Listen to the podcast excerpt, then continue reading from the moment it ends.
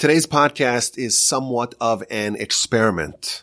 It's a new format that we are going to be considering doing more of, and that is a deep dive into mitzvos. As you know, we have a mitzvah podcast, and if you're not a subscriber, go subscribe right now.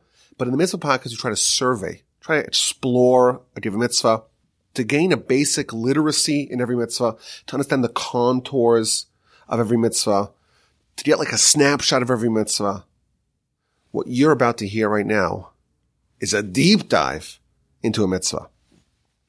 Not just exploring it, not just, you know, seeing the various angles of it, but fundamentally studying it from all kinds of dimensions and all kinds of angles and really trying to get a fundamental understanding of that mitzvah.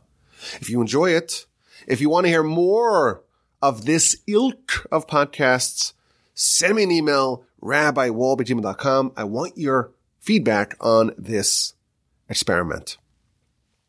Now, the first mitzvah we're going to cover is the mitzvah of mezuzah. Mezuzah is perhaps the most visible mitzvah. Every Jewish home has a mezuzah fixed on its front door, and maybe even some of the internal doors. It's one of the first mitzvahs that our children encounter. We train our children when you pass the mezuzah to touch it, to kiss it. It's one of the first things that we do when we inaugurate a new home, a new establishment. We affix the mezuzah. Typically there is a decorative case or at a minimum, there's some sort of casing to house the mezuzah. It's often embellished with the letter shin. If you remove the case, you're going to find that it contains a tightly rolled up scroll, which is handwritten with a special ink, with a special quill by a highly trained scribe. And he writes in it two paragraphs from the Torah, not just any paragraphs, but the first two paragraphs of the Shema from the book of Deuteronomy, the first paragraph is Devarim Deuteronomy chapter 6 verses 4 through 9. And the second paragraph is Devarim Deuteronomy chapter 11 verses 13 through 21. Now both of those paragraphs contain the verse Uchsavtam al mizuzos You should write these words upon the doorposts of your house and your gates. Now, if you were to examine the contents of those paragraphs, you'll find that they contain some of the most important tenets of our religion. It starts off with the Shema. Believe in God. Believe in one God. And then it talks about to love God. Ve'ahavta es Hashem Elokecha. The ideal relationship that we ought to have, we ought to foster with God is one of love. And that love extends to commitment. We have to love God with all our heart, with all our resources, with all our life. We are committing in this paragraph to even die for God should the opportunity arise. We talk about the paramount importance of Torah study and the imperative to perpetuate the Torah and our glorious traditions to future generations. We read about the mitzvah of tefillin, where we take these same words that appear in the Shema plus other citations and we bind them not to our door, not to our door post, but to our head, to our brain, and to our heart. And the second paragraph of the Shema as featured in the mezuzah talks about the notion of reward and punishment. Our actions, our deeds, our behavior, they all have consequences. We're not here playing around. Our adherence to God's rules and to God's dicta, they carry weight. If we obey our creator, if we hearken to his words, he is going to provide for us all of our needs. If we make the unfortunate blunder to repudiate our relationship with God, he's going to be angry at us. And he's going to punish us commensurately by causing famine and exile. It's not a good idea.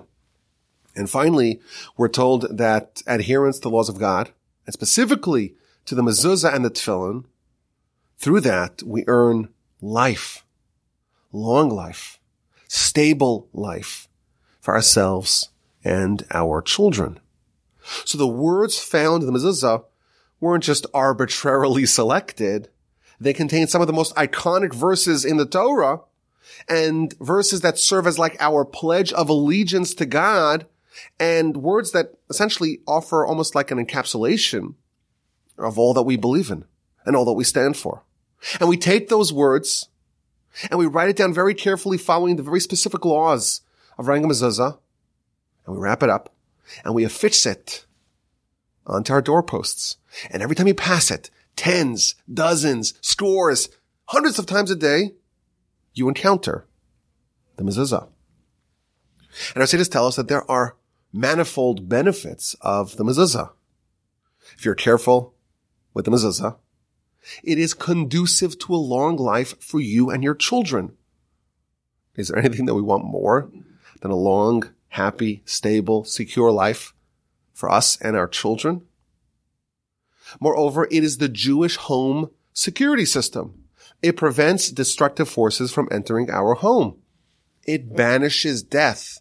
In Hebrew, the word used in the Torah, al mizuzos, the word mizuzos, our sages tell us, meaning the mezuzah, contain the same letters as zuz mavis, banish death. It's security. The Talmud tells us it is a prophylactic against sin. The Talmud talks about a life that is designed in a way that a person who lives that kind of life will not violate the will of his creator. And part of that is the mezuzah. The Talmud also tells us, if you have a good mezuzah, if you're careful about the mitzvah mezuzah, you're going to have a nice house. And especially in today's crazy housing market with the insane rise in housing prices, who would not want that? So this introduction should be sufficient inspiration to encourage us, to inspire us, to dig a little bit deeper into this mitzvah, to try to plumb the depths of this mitzvah, to understand what it's all about, to understand what are its hidden secrets. What else can we learn about it? How do we unlock the great mystery and great power of this wonderful mitzvah? Over the course of our exploration, our deep dive of this mitzvah, we're going to try to uncover many angles of this fascinating subject. What's the meaning behind it? What is the secret power inherent in it? It's a fascinating subject. So let's begin. A good place to start is by further examining the power of the passages of the Shema as featured in the mezuzah. As we mentioned, the citations featured in the scroll of the mezuzah are the first two paragraphs of the Shema, Devarim, Deuteronomy chapter 6, five verses, verses 4 through 9, Devarim 11, nine verses, 13 through 21, a total of, what, 14, 15 verses? And not just any verses, verses that encapsulate the principles of our faith. Words that are inextricably connected to the Jewish heart, to the Jewish soul. Our sages tell us the first words we train our children to utter are the words of the Shema, the same words that are in our mezuzahs. The last words that we utter in our life on this planet, before we pass, we say the Shema. These words are the bookends of our life. First things we say, last things we say. These words are forever etched in the Jewish heart. During the Holocaust, there were many desperate Jewish parents that had no choice other than to take their Jewish children and deposit them in Christian monasteries with the hope that maybe they'll survive the war and maybe they can be reclaimed afterwards. At war's end, often the parents and maybe even all the relatives were gone. And there were still many Jewish children in Christian monasteries all over Europe and there was a man, famous rabbi in the United States, Rabbi Silver, who entered Christian monasteries with a team of American soldiers and said, where are the Jewish children? Give them to me. And they said, Jewish children? I don't know what you're talking about. They're all Christians. There ain't no Jewish kids over here. And he came back at bedtime and he walked up and down these orphanages, these monasteries, and he said out loud the words of the Shema. And instinctively, all the Jewish kids lifted their right hand and covered their eyes and started crying for their mothers. That's the power of the words that are on our doorposts. These are the words that are very deeply and irrevocably rooted in our Jewish bones. And they accompany us throughout our lifetime. The Rambam tells us that if you're serious, if you're serious about advancing your relationship with your creator, the first thing you should focus on is to say the words of the Shema with great focus, devotion, and intention. And that should be a primary focus of yours for many years. For years. These words and these messages accompany us. And these words are so powerful that even the people who have reached the absolute pinnacle of our world are powerfully moved by them.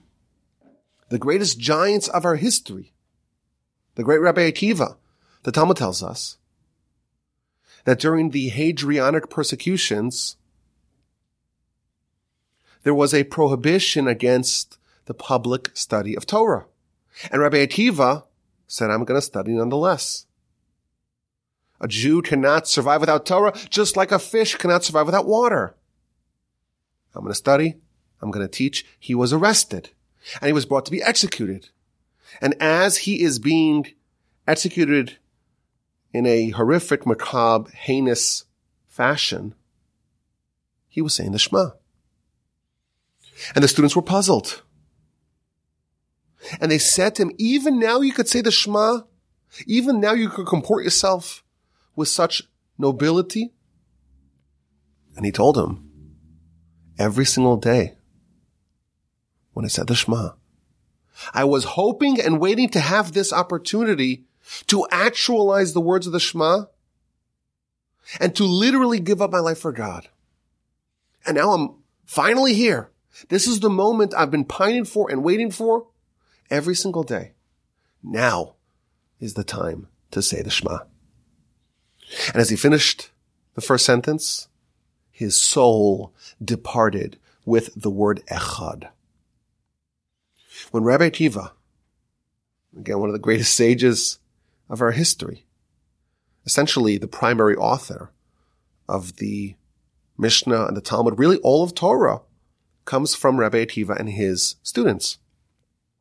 When he said these hallow words that we have on every one of our doorposts, he felt a groundswell, a surge of love of God. And he pined, he hoped, he yearned for the opportunity to actualize his love for his creator by literally forfeiting his life for God. And when the opportunity came, Rabbi Akiva was ready. And indeed he passed with the word echad emanating from his lips. And we take these words and we affix them to our doorposts. And thereby we bear testimony and we are witnesses that we too are part of this great and glorious nation. We too are connected to the unbroken chain of our glorious nation. It goes all the way back to our forefathers, Abraham, Isaac, and Jacob and their respective wives. Back to Moses, back to Aaron, back to the Exodus, back to the Sinai revelation, back to King David and King Solomon and King Chizkiah and to the giants of the Mishnah, to Hillel, to Rabbi Yochanan ben Zakkai, to Rabbi Akiva, to Rabbi Shimon Bar Yochai, to Rabbi Judah the Prince to the authors of the Talmud. They all had the same mezuzah. We're all connected to them. To Abaye and Rava, to Rabbah and Rabbi Yosef, to Ravina and Rav Ashi, to Rashi and the Rambam, to the Arizal and Rabbi Yosef Cairo, or Karo, to the Gaon of Vilna, to the Baal Shem Tov, all these giants and sages were part of our nation, and we are connected to them. We're part of this grand experiment called the Jewish people, and we symbolize that with our mezuzah. The mezuzah connects us to our family, to our community, to our illustrious antecedents, to our people. But most of all, it connects us with our creator, with Almighty God, creator of heaven and earth. All that is wrapped up in the scroll that we affix to our doorposts and we bear testimony to our fidelity to our creator and to our people. We commit ourselves to this nation come what may. And every day we have an encounter with this realization dozens of times. We bind ourselves to our creator. We bind ourselves to our people and we bind ourselves to our national mission and destiny. Let's take this a step further. What are we supposed to feel when we pass the mezuzah? If we've been well trained, you know, you pass the mezuzah, you touch it, you ruminate a little bit. Some have a tradition to kiss it. What is supposed to be going through our heads when we encounter the mezuzah? So the Talmud makes several powerful statements about the mezuzah and other associated mitzvos. And these ideas are going to help us round out our understanding of this wonderful mitzvah. The Talmud tells us in the book of Menachos on page 43b, Chavivin Yisrael, Israel, our nation, is beloved. We are cherished by God because God surrounded us with mitzvos. On our head, we have tefillin. On our arm, we have tefillin. On our clothing, we have tzitzis. And on our doorposts, we have the mezuzah. And regarding these things, David said in Psalms, seven times, I have praised you every single day. Why did David praise God seven times? For these seven things. But wait a minute. It's not seven. It's only three. Tefillin. Well, maybe it's four. Tefillin on your head, tefillin on your arm, tzitzis, and mezuzah. That's, that's not seven. That's only four. So Rashi tells us the answer. Tefillin on your head is one. Tefillin on your arm is two. The four strings of the tzitzis is another four, which is six. And the mezuzah, which is seven. The Talmud is telling us something really interesting. We are cherished by God because he surrounded us with mitzvos. We are enveloped with mitzvos. We're in an environment of mitzvos. And part of that is that our homes, our doorposts have mezuzahs upon them. Now this is an idea about, about the mezuzah, but it's also an idea about mitzvahs in general. We have so many mitzvahs in so many different areas of our life. And all of them are there to elevate us. Every part of our life is rendered sacred with a mitzvah. There is no area of life that's just mundane, bereft of holiness. We're beloved by God. He doesn't want us in a mundane environment. He wants us surrounded by mitzvos. Wherever you go, you're surrounded. You're enveloped with mitzvos. There's a midrash. Listen to this. The midrash says, there is nothing in the world that does not have an accompanying mitzvah when you plow your ground, plow your field, seemingly something that every farmer does, right? There's a mitzvah. You cannot use an ox and a donkey together to plow. When you plant, there are laws of what you're allowed to plant where. When you harvest, there are certain things you have to leave for the poor people. When you knead the bread, you got to give the challah to the Kohen. When you slaughter your animal, there are certain parts of the animal you got to give to the Kohen. Of course, there are all the laws of kosher and of dealing with fruits. And when you bury the dead, you can't make yourself bleed. You can't inflict an intentional wound in agony. And when you shave, you get a haircut. There's all these laws governing what you're allowed to cut and how you're allowed to cut it. You build a house. A lot of people build houses. You got to put a fence around the roof. You have to put a mezuzah on your door.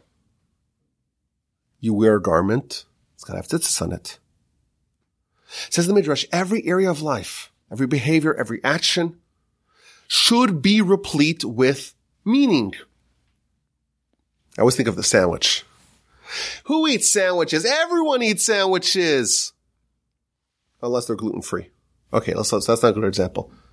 Who eats steak? Everyone eats steak. Unless, unless they're vegetarian. But everyone eats, right? Everyone eats something. But what do we do when we eat? We make a blessing. We're elevating the experience that everyone does. Everyone does this. But for us, it's a mitzvah. For everyone else, they're just chomping grub. They're eating. For us, it's almost like we're bringing a sacrifice. We're connecting with our creator. In everything that we do, we're injecting meaning to it, purpose to it, substance to it. We all have homes. I guess maybe there are some people that are homeless. Most people have homes. We're installing God in our homes. And how do we do that? How do we elevate our homes? So it's not just a place where we live. It's a place where God's presence is felt. We do that with a mezuzah. I would argue that this is the reason why our sages tell us that if you are fastidious with the mitzvah of mezuzah, you will merit a beautiful home. Says the Talmud, Book of Shabbos, page 23b. Hazahir b'mezuzah. If someone is careful with the mezuzah, zocha ladira na. He merits a nice dwelling place. If you invest the effort to make God and His agenda part of your home, he says, I'm in. I'm like a, I'm like a co-owner of this domicile. I want to make it beautiful. Absent the mezuzah, it's just a house. It's just a home, but you're not going to have this divine blessing in your house. But there's more. The Talmud, after saying how the Jewish people are so cherished and beloved because we're surrounded by mitzvos, the Talmud adds, whoever has tefillin on their head and tefillin on their arms and tzitzis on their garments and a mezuzah on their door is strengthened from all sides against sin. And it quotes a verse in Ecclesiastes, Koheles, Ve'hachuta meshulash lo b'mehera yinatek. If there's a threefold cord, a string, it's not going to be quickly broken. And it quotes another verse, the angel of God surrounds those who are fearful of God and protects them and delivers them from sin. This brings us to another dimension of this mitzvah. The United States Department of Defense has what's called the nuclear triad. And that is we have nukes from submarines and nukes from land-based silos, and we have nukes that can be deployed from aircraft the Jewish people, we also have a protective nuclear triad. We have three mitzvahs. Tefillin, tzitzis, and mezuzah. And they provide protection. Protection against blunders. We're discussing mezuzah today. And here we're told that this is a prophylactic against sin. There's some power inherent in this mitzvah. You take the scroll and you put it on your doorpost and it protects you against sin. Pretty cool. But why? Why is the mitzvah of mezuzah, why is the mezuzah a prophylactic sparing you from sin? I want you to listen very carefully to the answer. The Rambam, in the end of chapter 6 of the Laws of Mezuzah, says something incredible. This idea will not only enlighten us about mezuzah, all of Torah, really all of life, will be viewed differently in the prism or via the prism of this Rambam. He tells us, Chayiv Adam lihizar b'mezuzah. A person should be very careful about the mezuzah to do it right. Because it's obligatory to all at all times. And every time you enter and every time you exit, you're going to encounter with the oneness of God. And you're going to remember the love of God. You recall that part of the text of the mezuzah is about the love of God. And it's going to wake you up from your slumber. And it's going to wake you up from the petty foolishness of the futility of time. And you're going to know that there's nothing that stands forever, only God. And right away, when you pass the mezuzah, it's going to restore your senses. And it's going to make you walk in the proper, straight path of God. And he quotes the Talmud. If you have tefillin on your arm and tefillin on your head and tzitzis on your garments and a mezuzah on your doorpost, you're not going to be very quick to sin. Why is that? Because they all serve as reminders. If you have lots of reminders, you're not going to make the mistake. And they're going to be like angels protecting you from sin.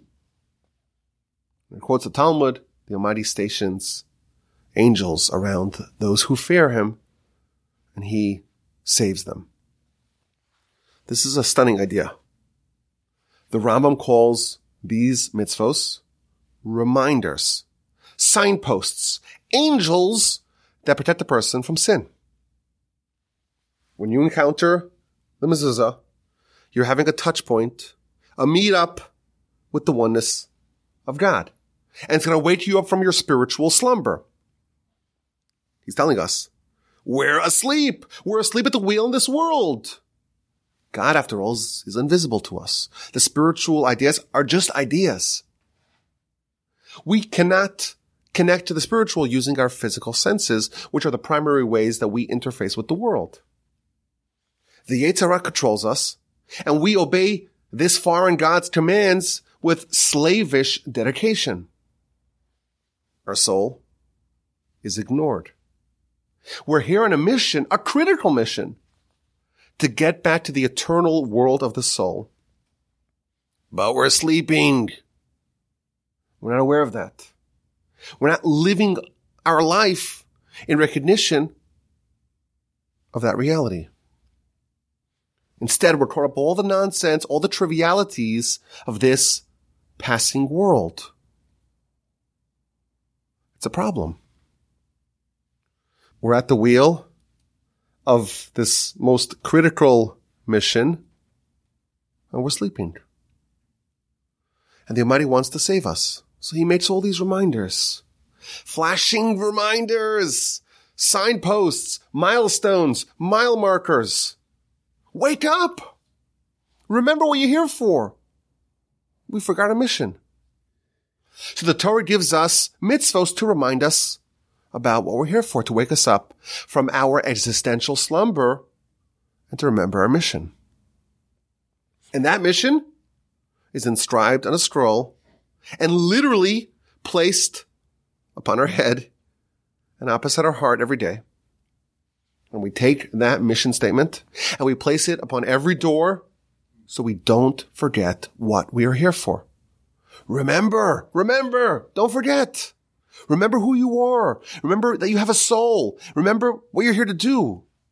Remember what you must accomplish with your life. These constant reminders are designed to jar us awake from our slumber, to batter through our reverie, to dump a bucket of ice upon our daydreaming self, to remind us what we're here for.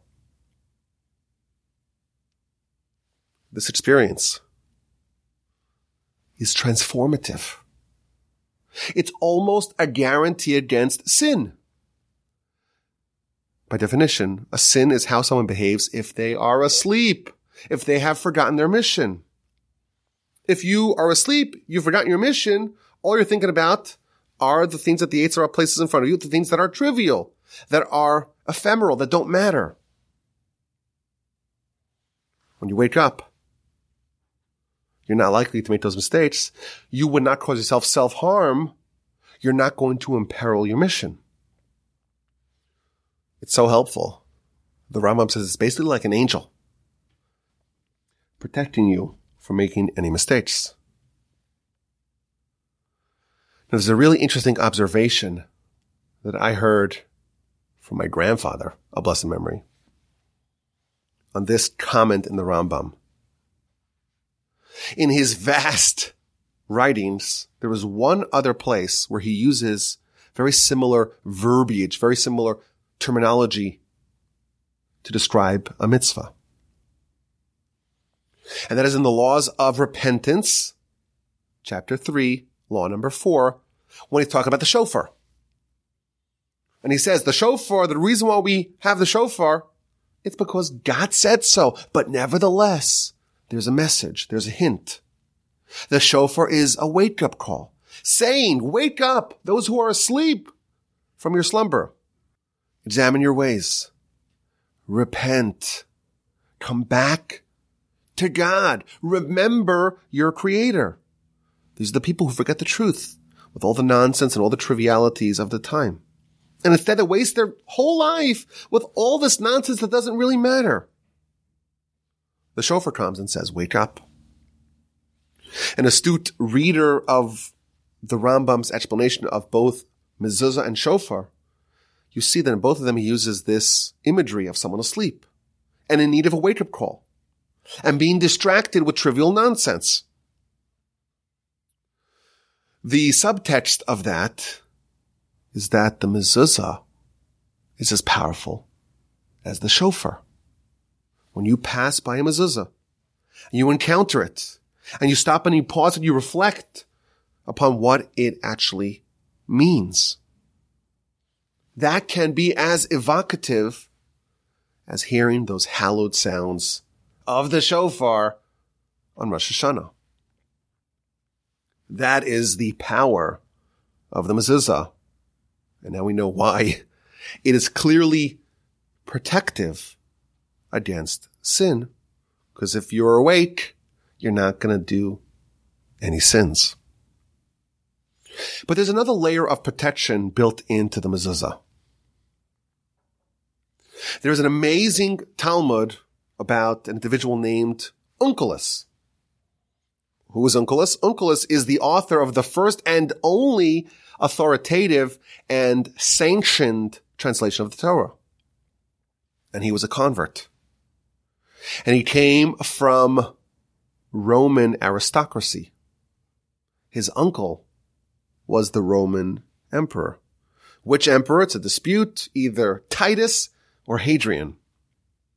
Neither of them were passionate lovers of the Jewish people, and that's the understatement of the year. But Onkelos converted, and he became one of the sages. Now the Talmud tells us that Onkelos' uncle did not take his conversion to Judaism very kindly. And he sent a platoon of soldiers to go retrieve him. And the Talmud tells us, this is in the book of Avodah Zarah, page 11a, that his uncle sent a platoon of Roman soldiers to go retrieve him. And he started talking to them and he showed them some verses in the Torah and they were persuaded. They said, let us convert. Undeterred, the uncle sent a second cohort and this time he gave him a warning. Don't talk to him. He's very persuasive. I don't want him converting you like he, he converted the other first group. So they grab him. They say, we're not talking. Ah, we're not talking. We're not, ah, I'm not talking. I'm not listening. Ah, oh, say, can you see? I'm not listening. And he's like, well, let me just tell you one thing.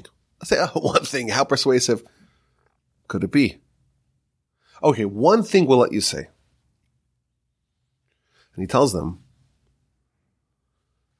the way it works in your world is that a minor official holds a torch, illuminates the way of the more important official. If you have a duke and a governor, the common official holds the light before them. But what about when there's the ruler of a whole precinct, a king, who holds the torch for that? Well, then, then the duke or the governor holds it for the person who's even higher. By us, it's the opposite. God holds the torch for the common folk, for the people. And he quotes the verse, God was going before the Jewish nation with a pillar of fire.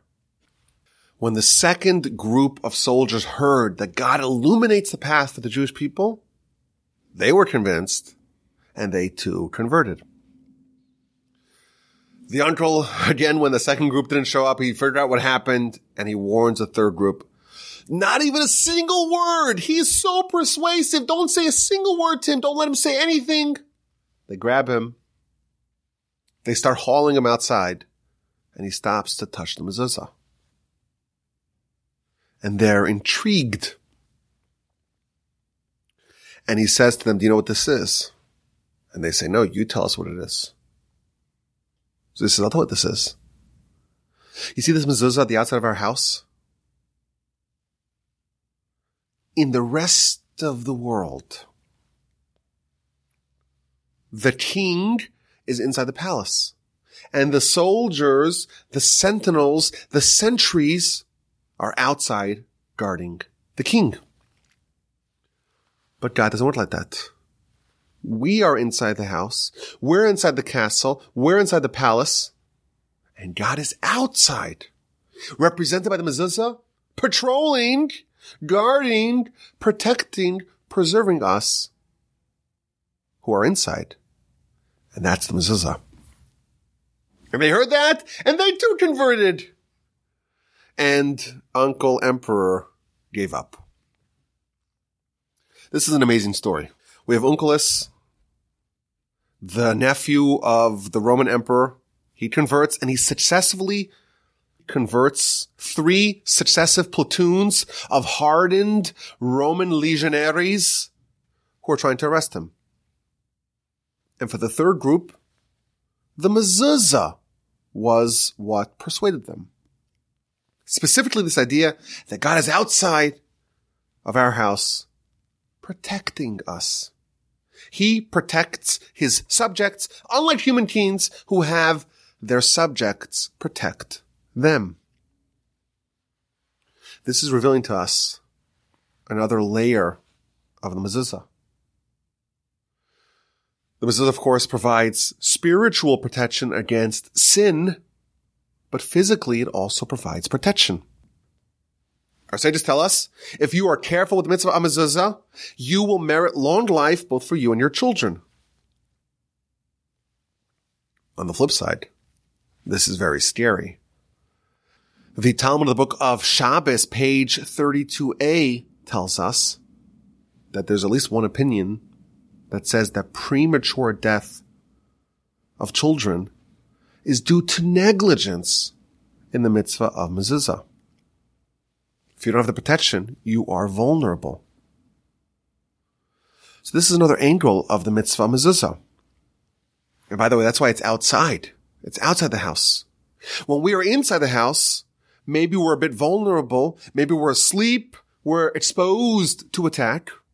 There are forces both natural and supernatural, trying to infiltrate, trying to cause damage. And God, so to speak, is outside patrolling, patrolling the perimeter of the house, making sure that no danger enters. And by the way, the protection is multi-layered. The Zohar tells us that if someone has a door protected by the mezuzah, no demon can enter. The Satan can't enter. No harmful influences can enter. Because God is protecting that entrance. And even when there is terror that is unleashed, and there is a destroying angel wreaking havoc all around, when he wants to enter the house, he sees the name of God and he gets frozen in his tracks. And therefore, a person has to always make sure have mezuzah to merit that protection. And the commentaries find precedent for the mezuzah providing hermetic protection for those in the house from the episode of the Exodus from Egypt when God swept through Egypt, killing every firstborn, the Jewish homes that had the blood of the paschal sacrifice, where the mezuzah is, they were spared. That was the degree of protection that was granted to the nation in Egypt. With your mezuzah, sages tell us, you are afforded an even higher degree of protection in the name of the mezuzah. You should write it al mezuzos beisecha. It says the word zuz maves, banish death, go away death. When Onkelos told those Romans about the tremendous protection that the mezuzah affords us, they were persuaded. They were persuaded to give up everything like he did and to enter into God's loving embrace. And of course, we can now see how persuasive it actually is. But there's also a deeper Kabbalistic understanding of Onkelos' argument about the mezuzah. Onkelos became a convert, and the Roman emperor sent three successive groups of Roman soldiers to retrieve his nephew. And to the first group, he persuaded them with verses, unnamed verses in the Talmud. The second group, they were persuaded by the fact that God holds the candle, holds the fire outside for his people. And the third group were persuaded with the mezuzah. And when we read it simply, we think, well, I don't know. If I was a Roman, would I give up everything because Onkelos said this to me? Doesn't sound so life altering. But what does it actually mean? What is the secret here? There is a deeper dimension in this story that relates to the most esoteric ideas that we know of. What does it mean that God holds the fire outside? What does it mean that God protects the perimeter and we're inside the palace? We know that God created all of existence. Before creation, God existed, nothing else did. That world is known in the esoteric arcane literature the Kabbalistic literature, as an infinite light. An infinite light. The Or Ein Sof, the infinite light. And when God created existence outside of him, where was there room for creation? God, so to speak, minimized himself and carved out a place for existence outside of God. This is the beginning of the Kabbalistic literature. We're surrounded by this infinite light. The Jewish people were surrounded by God's light. The Kabbalistic reading of what Onkelos was telling his Roman visitors was that God designed the world that the infinite light is outside and inside. Well, that's us. What this reveals to us, and again, it's a very advanced idea. The Almighty, so to speak, moved aside and placed us, mortal, fallible humans, at the epicenter of existence. And he ceded control to us. Who's in the palace? Who is calling the shots? Who is pulling and pushing the levers? Humans. He's holding the light on the outside. The infinite light is on the outside. But in the palace, that's us. Meaning that the fate of all of creation is in our hands. Our decisions will determine everything. We are at the center of the universe. We effectuate what happens in the world. The Almighty, of course, has all the power. But he, so to speak, moved aside and he yielded to us and placed us in the middle. Our actions, our words, our deeds, our thoughts, they are the determinants of what happens in the world. In the literature, man is called a small world. The world is called a big man. What that means is that in the very center of it all, in that one point, in the very center of all of this existence that God created, is the small world called man. And this is really what determines everything that happens to all of the creation outside of that. This is a, an amazing, groundbreaking, life changing insight. We believe, of course, in free will. But this is free will on steroids. It's not just that we have choices, we have the keys to the kingdom. We are in the palace. The Almighty, so to speak, forfeited the running of the world to us. When the Romans understood the power of what a human can become, this incredible understanding of the world view that we have, they said, we want in. We want to be part of this nation that knows what to do inside that palace. That God, so to speak, gave the tools, gave the instructions for how to manage this madness, how to manage this kingdom. We're on the inside. We're in the HQ with the Almighty and His infinite light around us. That is the symbolism of the mezuzah. And that is why it was so enchantingly persuasive to those hardened Roman soldiers. The Almighty is protecting us, so to speak, from the outside. He's handing us the power, the tools, and it's our mission to exercise that power. We are in control of this whole lumbering world. That is the Kabbalistic structure of existence. It's a very deep idea.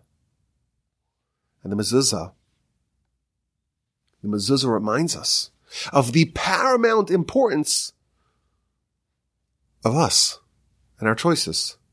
We see it. We remember that we are on the inside of the palace we have an incredible role to play in existence.